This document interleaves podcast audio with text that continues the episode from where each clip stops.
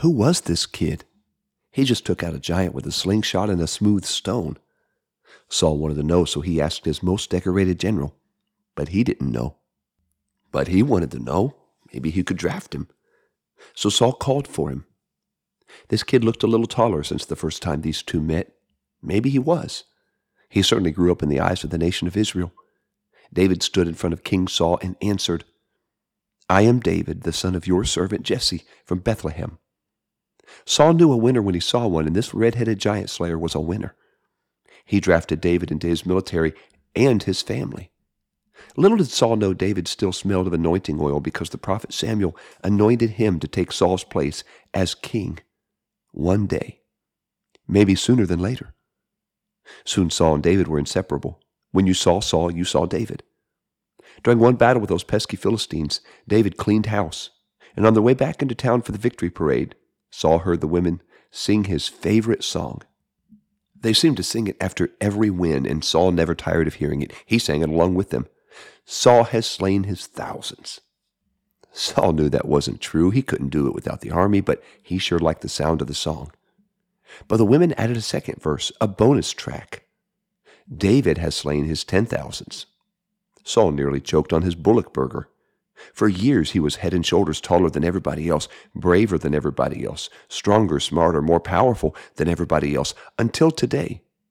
Today, this seemingly unknown shepherd boy with a slingshot is now more powerful and more popular than the larger than life King Saul. And that, for Saul, was a problem. Hey, good day to you, Simplify listeners. You're listening to LJ Harry, and you're listening to Blessed Are the Broken on Simplify.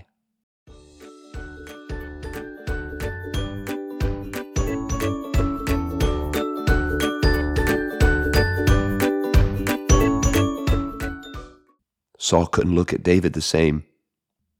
Saul played pin the spear on the shepherd twice. David ran for his life. He left everyone and everything behind and he ran. He hid in caves, he hid in houses, he stayed with family, he stayed with friends, but no matter where he stayed, King Saul knew about it and sent an army to bring him in or take him out. David was not safe in Israel anymore. He couldn't go to the police, they worked for King Saul. He couldn't even stay in his own house with his own wife because she was King Saul's daughter, and King Saul had already sent a delegation of bounty hunters or fugitive apprehenders to bring him back. He was a fugitive, a hunted man, a wanted man. As long as he lived within the borders of Israel, there would always be just one step between him and death. So David fled to one place he thought he would be safe. He left the country and he moved to Gath. David remembered Gath. Gath was familiar. He had seen Gath somewhere, and he remembered where. Gath was on the license plate of that high rise chariot Goliath used to drive. Goliath, the Philistine champion, giant of a man. David killed when he was a teenager. Goliath came from Gath. And yet David decided it would be safer there than it is here. One ordinary day in Gath, there was a knock at the door of the palace. King Achish's servant went to those large double doors to open them up, and there stood Israel's decorated general and war hero, King Saul's sidekick, David. King Achish doesn't know why David is there. David may have the palace surrounded with thousands of Israelite archers with their arrows trained on the castle, just waiting for his signal. Now King Achish is eye to eye with the man who killed their war hero just a few years ago, and the whispers start up. Hey, isn't that the guy they sing about? Saul has slain his thousands, David his ten thousands.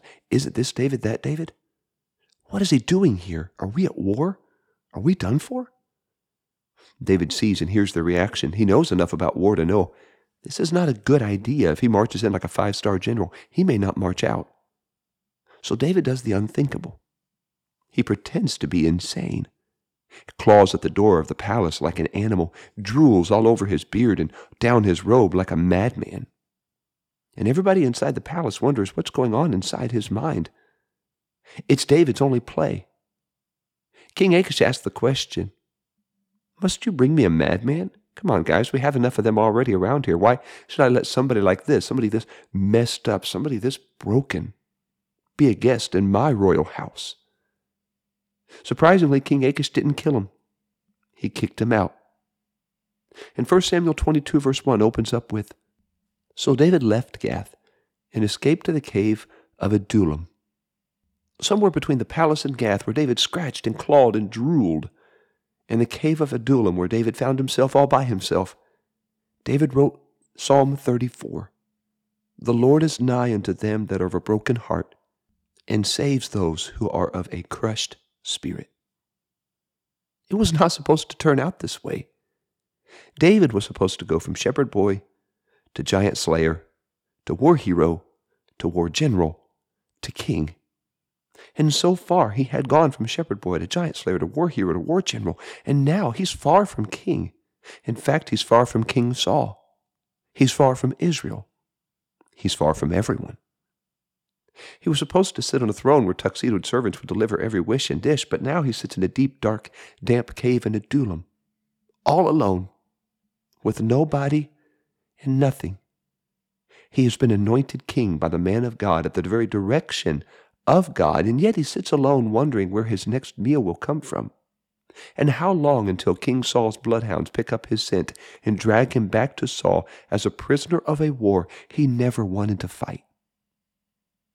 But somewhere, David picked up some papyrus and a pen, and he penned the 34th Psalm that still lives in our Bible, that starts with these faith filled words I will bless the Lord at all times. His praise shall continually be in my mouth. When the Lord gives me strength to fight off the lions and the bears to keep my sheep safe, I will bless the Lord. And when I feel anointing oil run from my head to the floor, I will bless the Lord. When I run onto the battlefield and fell a giant everyone else is scared to face, I will bless the Lord. And when they carry me on their shoulders and sing my praises, I will bless the Lord. I will bless the Lord at all times.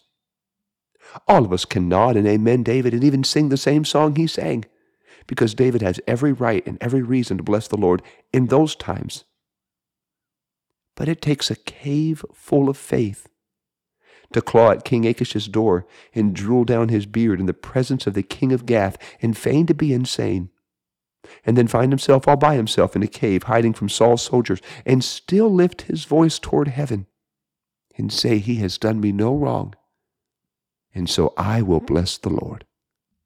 When it all goes right, I will bless the Lord. And when it all goes wrong, I will bless the Lord.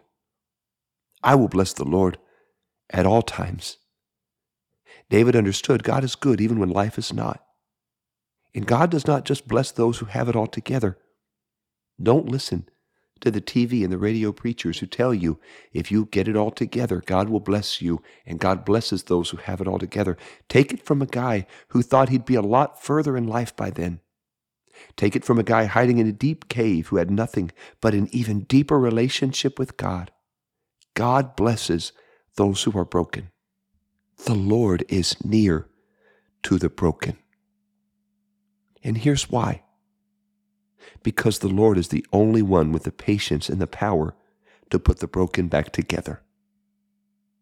Maybe you're like David. Maybe you thought you'd be a lot further along in life by now.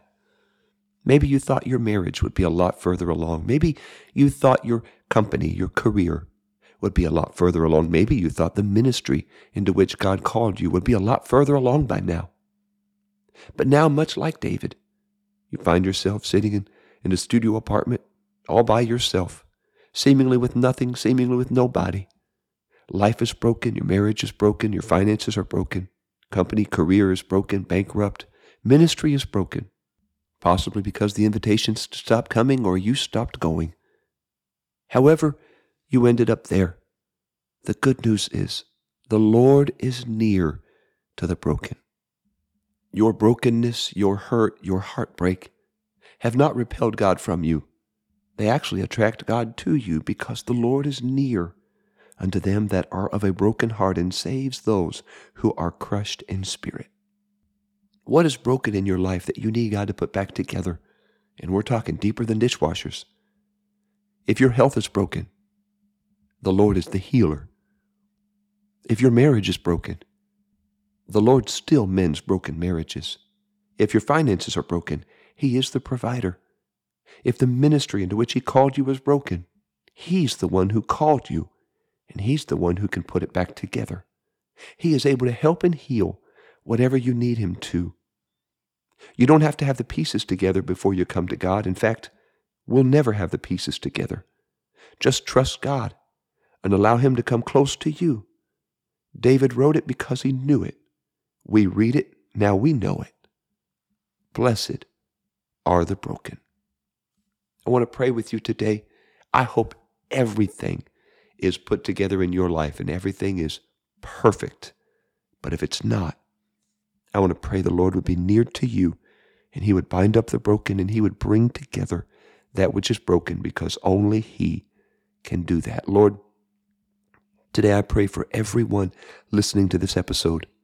I pray, Jesus, you would be near to them. You would fulfill those words David wrote in Psalm 34. The Lord is near to those who are broken. I pray today, Jesus, minister to your people.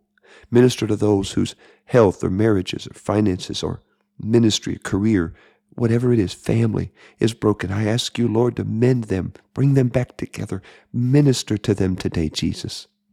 May we look to you. May, may we never run from you, but look to you. Thank you for the patience and the power you have to put us all back together. I call on you today, and I ask you to be near to us.